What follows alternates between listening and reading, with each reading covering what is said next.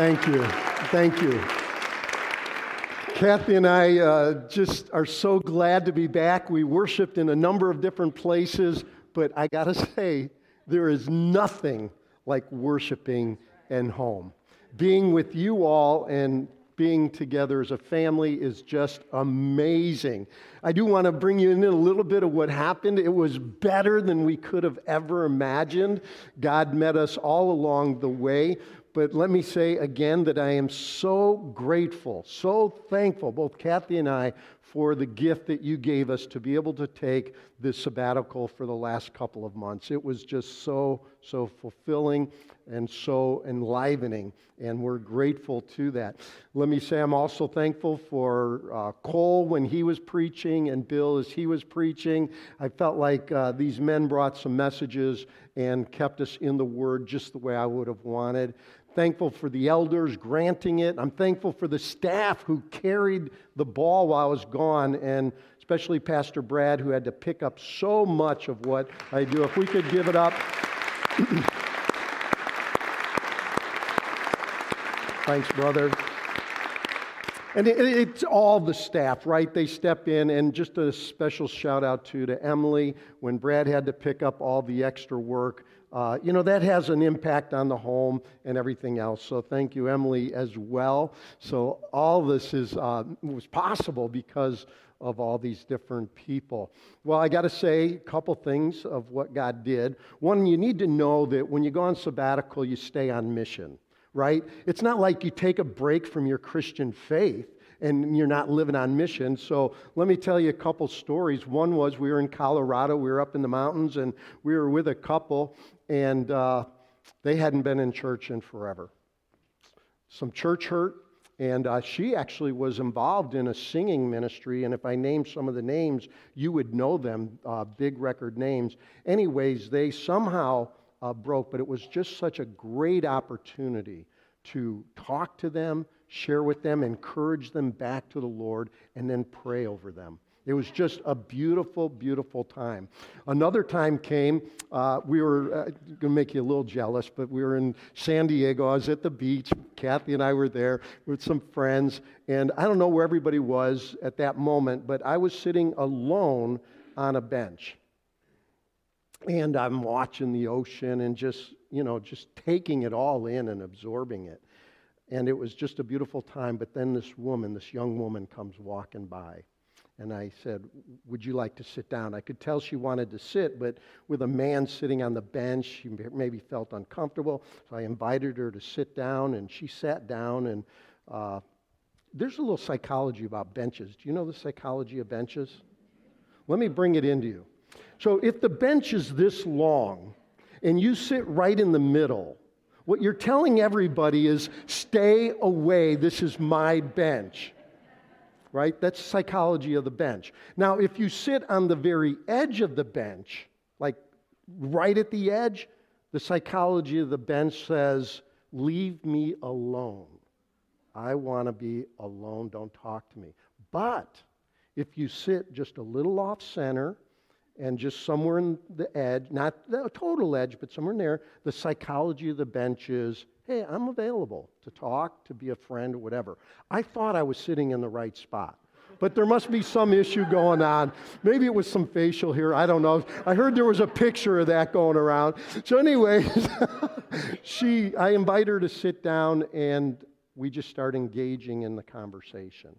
And we got it to spiritual things. And by that time, Kathy had come back, our friends had come back, and it was really a beautiful time of sharing Christ with this woman, inviting her into exploring a church in the local area and trying to help her in her spiritual journey. I mean, God just opened up all these kinds of things. So, mission is a big thing. Uh, I do want to share something, though, that's a little bit more on the personal side of something God did. Uh, I'll tell you, we were at a spiritual retreat and we had been seeking the Lord. And one of the beautiful things about a sabbatical is I could have extended time with the Lord. You know what that means? Like you could get up, read your Bible, and there was no appointment to go to. There was no one I had to see. There was nothing I had to do except just be with the Lord. And this is where it gets really hard to describe. Like, how, how, do you measure that? How do you even talk about these extended times, right? But it was so sweet. So we're at the spiritual retreat and we're all alone and uh, we're taking the Lord's Supper. And there's a song, and we sing it here at Fox Valley Church. It's called Run to the Father. And there's a lyric in the middle of that song that says, My soul needs a doctor, my heart needs a friend. And I don't know what came over me, but at that moment, the Spirit just grabbed hold of my heart. And I wasn't ready for what came next. I didn't realize that over the years, and I've been a pastor here at Fox Valley for 30 years, uh, I was in Campus Crusade or Cru for 12 years. So there's a long history of ministry. And when you're dealing with people, and I think you'll get this, uh, not everyone's easy to deal with. But I got to include myself, right? I'm not all that easy. Some of you say, yeah, no kidding, right? so so I'm, I'm meeting with the Lord, taking the Lord's Supper. The song's coming through, and my soul needs a doctor. And then God showed me that I had this basket of regrets. You know what regrets are? These are things that, right, maybe you look back on and you say, why did I do that? Or how did that happen? Maybe it wasn't even a choice I made, it was just circumstances, right? And you look back over this, and all these things were flooding into my mind, and I I'm realized that this wasn't just for now. Like I had been carrying a basket of regrets. And it was time to get rid of it. And that night, I was able to substitute that basket of regrets for the things that the Lord, now we call it a bucket list, you know. I'm not interested in the world kind of bucket list, but it was the idea that God wants to fill a new bucket for future things. And I just, like, God just spoke at that moment and said, It's time, forgetting what lies behind, right? Press on to the upward prize. And so God just freed me from all these things that I didn't even know were in my soul. And so I'm singing, my soul needs a doctor, my heart needs a friend, right? And, and it's so true. You got to have someone you can trust to deal with all these things. And so there was freedom. And so I, there's so many other things I want to share with you, to, uh, but I, I know I can't bring it all. But that was a very deep moment where God started to release me from some things. But it set me up to come back, and I'm like, I'm more excited about Fox Valley and what God's going to do over the next few years than I think I've been in a long time. Like, I've always been excited, but now it's at a new level. So, I'm clapping to the Lord. I'm clapping to our future because God has some amazing things down the road. But this morning, we got to get into the Word because we're here not to just listen to me, right? These are great things of what God's doing, and I hope that encourages you. And I hope that if you have a basket of regrets, that you'll deal with it. You'll let the Lord dump that basket out so that you can find a future hope and future freedom. But we need to hear from the Lord, don't we? So if you have your Bible, if you have a device, would you open or find, turn to Matthew chapter 21? Matthew 21, we're in a familiar story, we're in a familiar place. Uh, we've been talking about it, we've been waving palms, but let's hear how God wanted the story described through the eyes of Matthew. If you're able to stand, could I invite you to stand? I'm going to read Matthew 21, verses 1 to 11. As they approached Jerusalem and came to Bethphage on the Mount of Olives, Jesus sent two disciples, saying to them, Go to the village ahead of you, and at once you'll find a donkey tied there with her colt by her. Untie them and bring them to me. If anyone says anything to you, say that the Lord needs them, and he will send them right away. This took place to fulfill what was spoken through the prophet. Say to daughter Zion, See, your king comes to you, gentle and riding on a donkey and on a colt, the foal of a donkey. The disciples went and did as Jesus had instructed them. They brought the donkey and the colt and placed their cloaks on them for Jesus to sit on. A very large crowd spread their cloaks on the road, while others cut branches from the trees and spread them on the road. The crowds that went ahead of him and those that followed shouted, Hosanna to the Son of David! Blessed is he who comes in the name of the Lord! Hosanna in the highest! When Jesus entered Jerusalem, the whole city was stirred and asked, Who is this? The crowds answered, This is Jesus, the prophet from Nazareth in Galilee. Well, let's pray together. Let's ask the Lord to speak. Father, as we read your word, we know that your spirit is stirring. We know that things are happening. We know that people gather in the name of Jesus today in the Lord's house here, Fox Valley Church. And we come. Some are just excited and soaring, some are carrying heavy weights, and others are, are just wondering, what are you doing, God? I pray that you would speak to each of us, encourage each of us as we talk about this area of belief and why some struggle with believing you. So, God, we ask in Jesus' name that you would take this passage, you would take this moment and change us forever. Pray in Jesus' name. Amen. Amen. You may grab a seat. Well, we need to know what we believe, and we need to believe what we know. Let me just say it again. We need to believe what we know, or we need to know what we believe. We need to know what we believe and believe what we know. That's how it's been said. So this morning, I want to ask and answer one simple question Why is belief so difficult? As I personalize it, it's why did I carry a basket of regrets when I knew so many scriptures that should have released me? So, why is it so difficult to believe?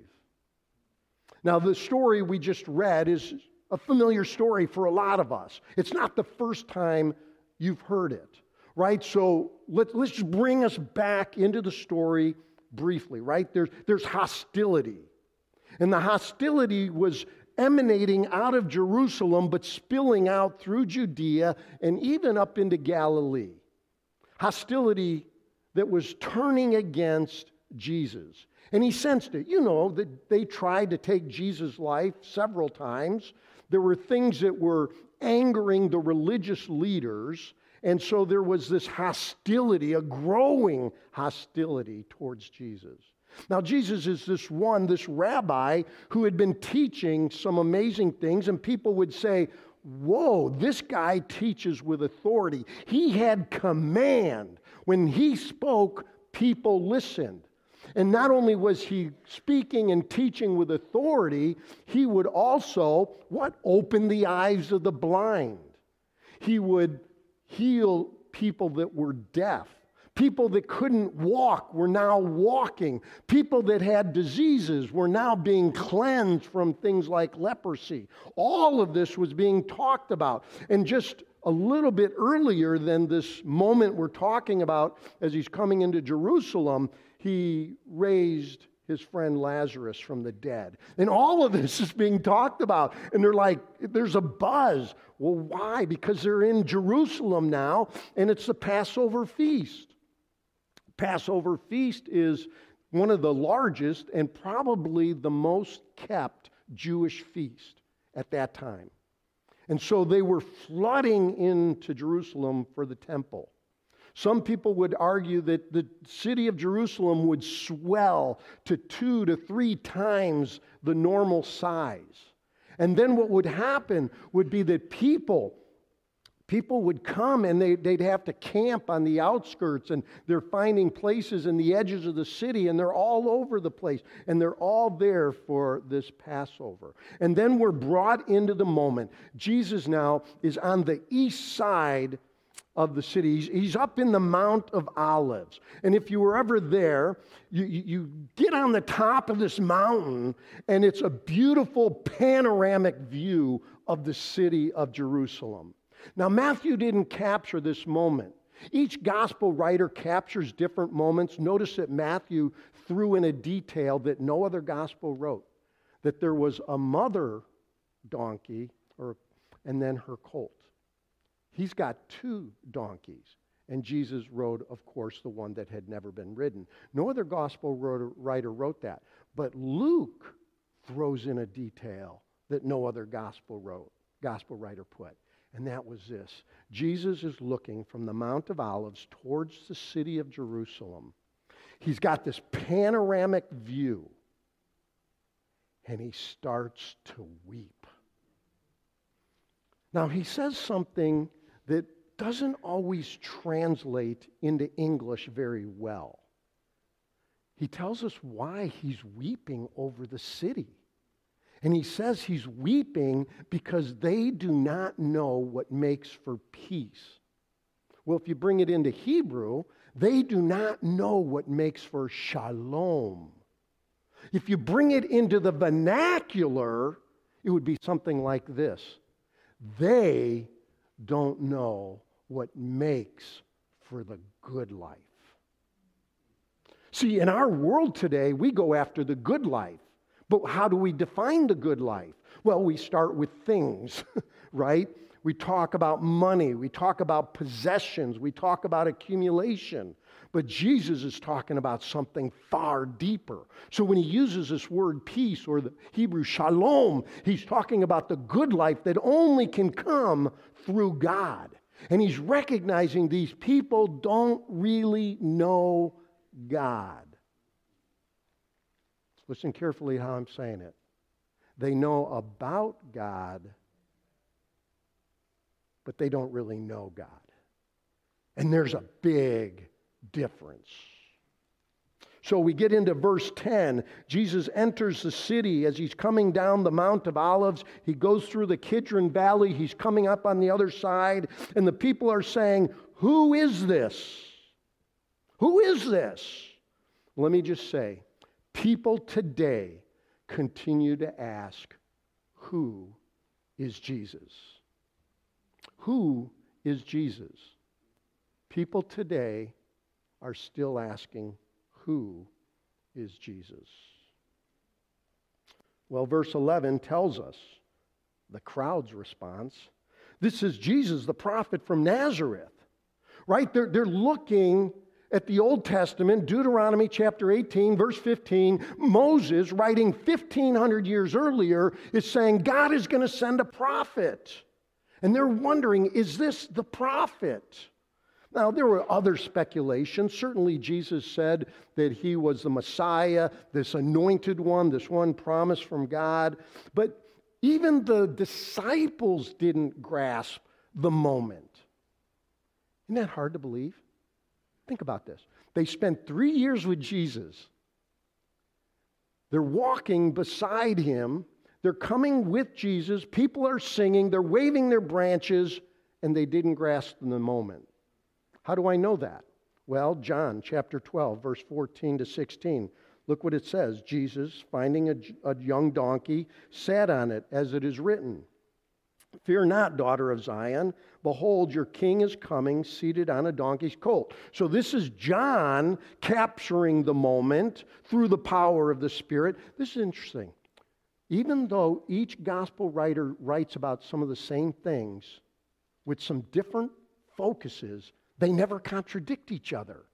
They just bring in more detail. They maybe splash it with a different color. But look what John adds. These things his disciples did not understand at the first.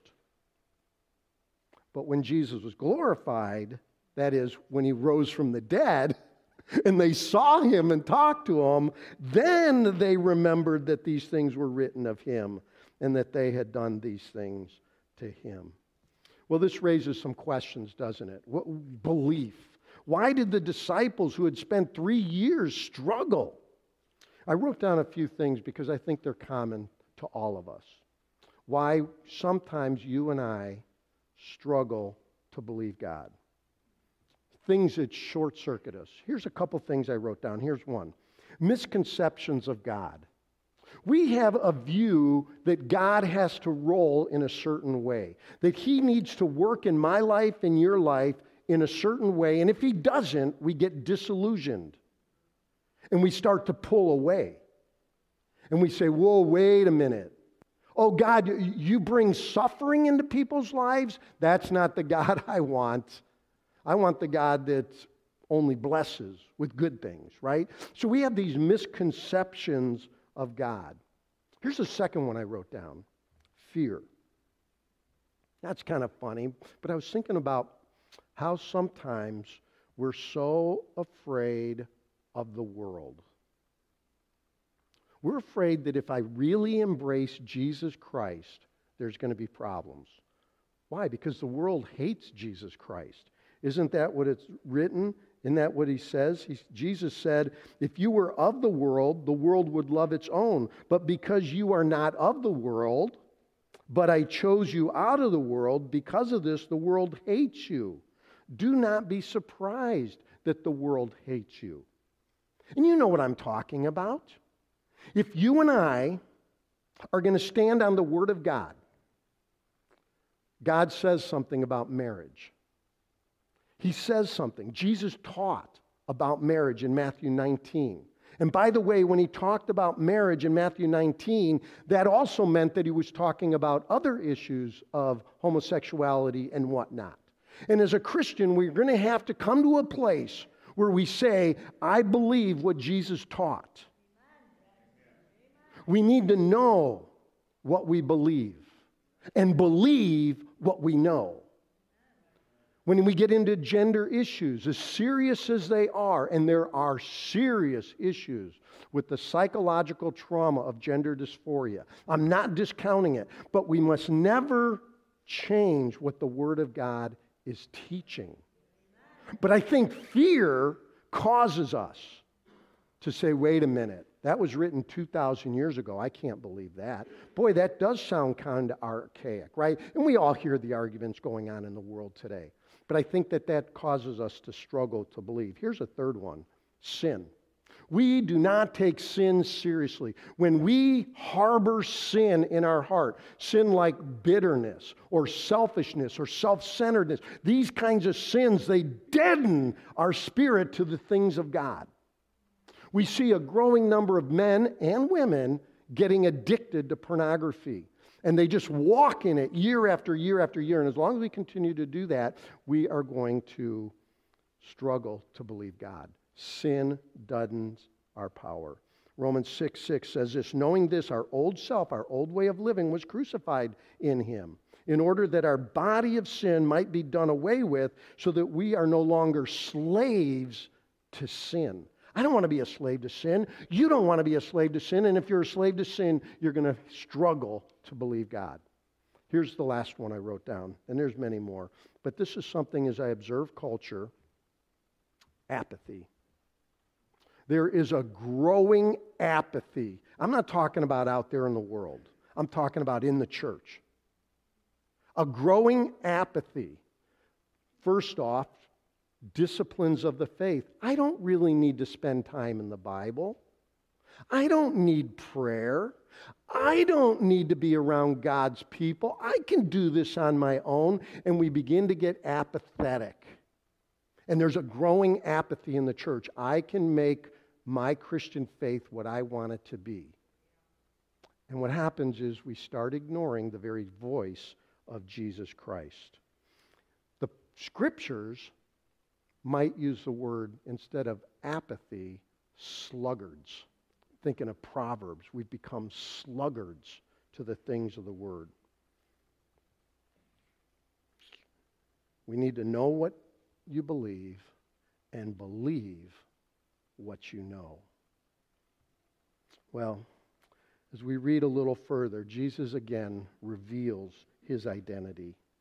Jesus reveals again more of his identity, right? We see in verses 4 and 5 this took place to fulfill what has spoken through the prophet. Say to the daughter Zion, that's taken from Isaiah 62 11, very similar to what's in Zechariah chapter 9. Now, He's quoting Zechariah 9, the rest of that. See, your king comes to you. Now, most of us aren't that familiar with Zechariah 9, but in Zechariah 9, the whole book of Zechariah is a powerful, prophetic, clear word of what God was going to do. And in Zechariah 9, this chapter, but especially the first part, verses 1 to 9, where we're talking about, Zechariah paints this picture of God conquering the enemies. So if you read Zechariah 9, verses 1 to 8, what you get is this warrior God moving from the north of Israel down south right into Jerusalem. Now you would expect it to be the Messiah, but it's not the Messiah. He's talking about God. And then you get to verse 9, that's what we're reading right here in Matthew. See, your king comes. This God is now pictured as coming into Jerusalem on a donkey.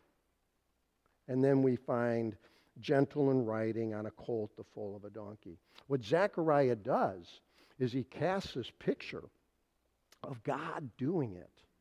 And what blew people's minds was they couldn't put together Messiah and God. Messiah, the promised one, the anointed one. And Jesus weds them together by being the God man. Amazing! The God man. What they couldn't envision and pull together, even though it's all in Scripture, and I could unpack this for you, but what they were doing, what Zechariah was showing, was ultimately there was this God man. So, as we look at this, just a few more things about Jesus that gets revealed. One, his supernatural knowledge. Hey, there's going to be a donkey. Go get it. I'm using it. Now, some people think that a donkey was just this lowly animal, but you may remember in 1 Kings 1, Solomon was given King David's donkey to ride into Jerusalem as he was taking over kingship. So the donkey at that time had a very different role than maybe we would think today. But we see Jesus with supernatural knowledge. Notice that Jesus is in control.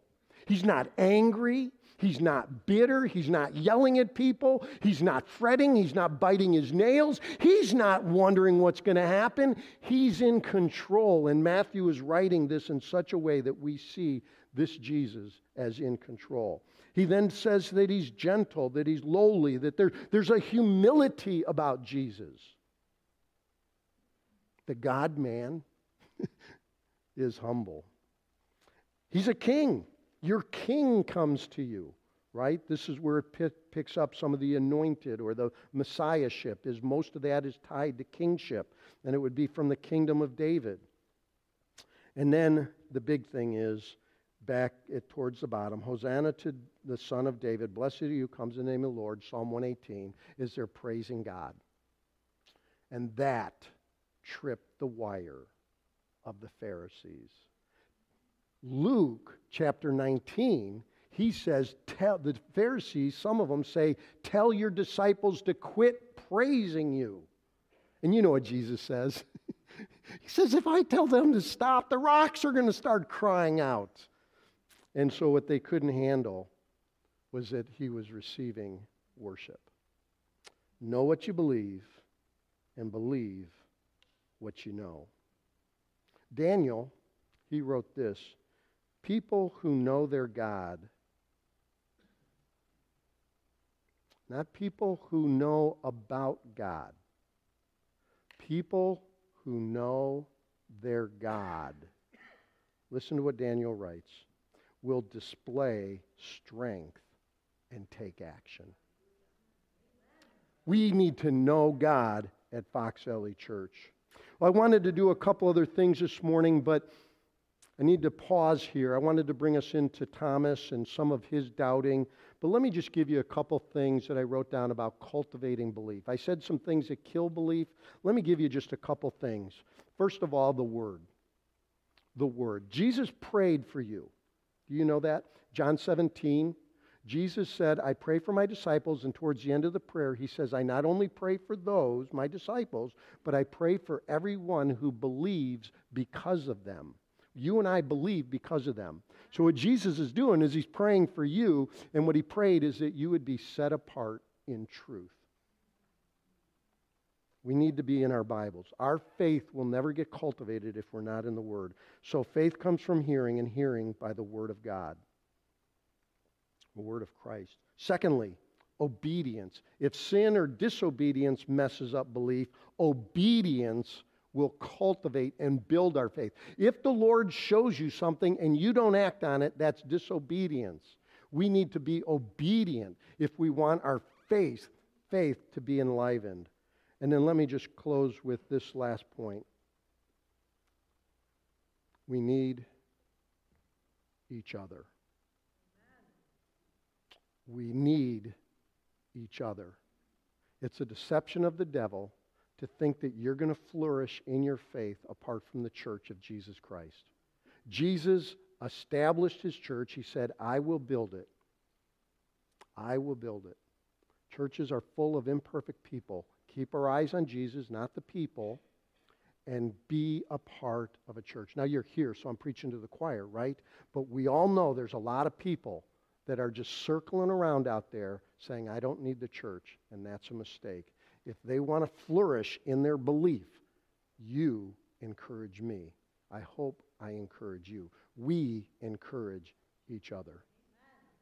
Let me pray.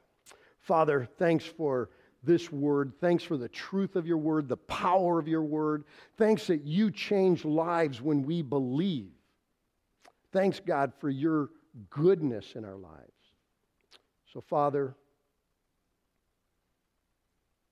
don't let us leave the way we came in, but let our faith be galvanized by the truth of your word, the power of your spirit, the work of your people in our lives. We pray in Jesus' name. Amen.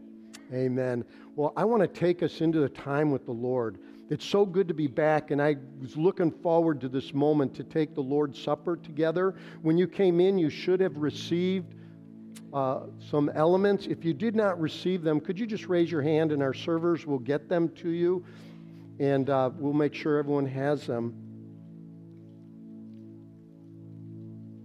There's power when we believe what Jesus Christ had to say. Know what you believe. We need to know.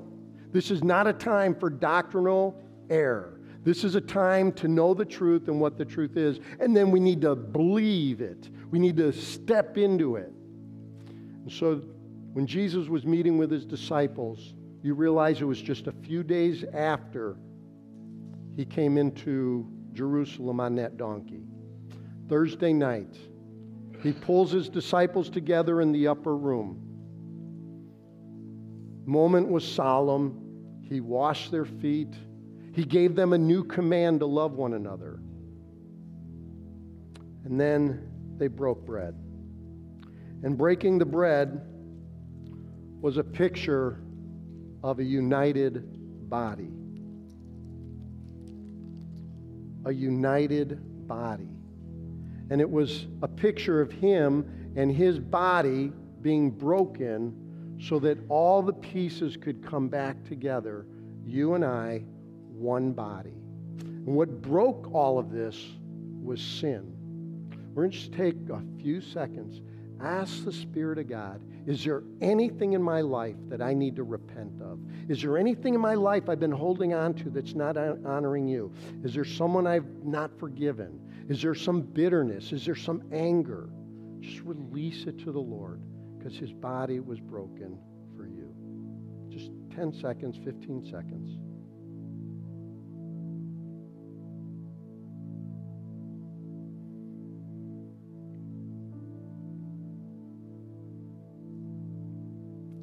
On the night that he was betrayed, he took the bread and he broke it. He gave a blessing. And he said, As often as you eat this, do this in remembrance of me. Let's take it together.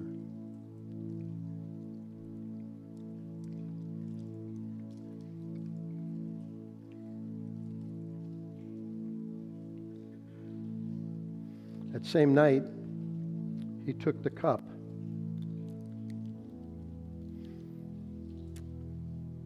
Passover meal, there's four cups. he took the third cup, not the fourth cup. He said he wasn't going to drink the fourth cup, which would be a normal part of the Passover meal. He said, I don't want to drink this cup until I get all my children home. And then we're going to drink it together at the marriage supper of the Lamb. What a beautiful time that's going to be.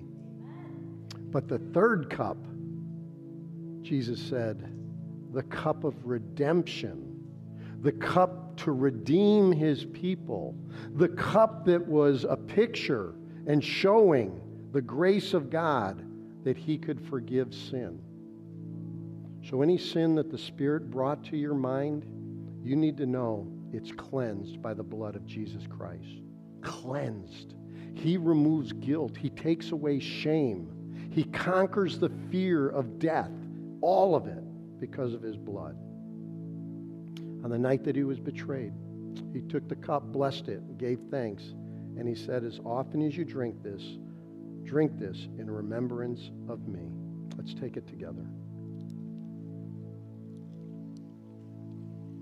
Let's pray together. Father, thank you. There's not a whole lot more that we can say other than thank you.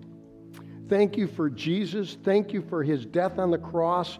Thank you for the gift that you gave us in his blood that cleanses us, wipes us clean, makes us white as snow. Oh God, we are eternally, eternally grateful for all you've done through Jesus Christ, your one and only Son. And it's in His name we pray. Amen.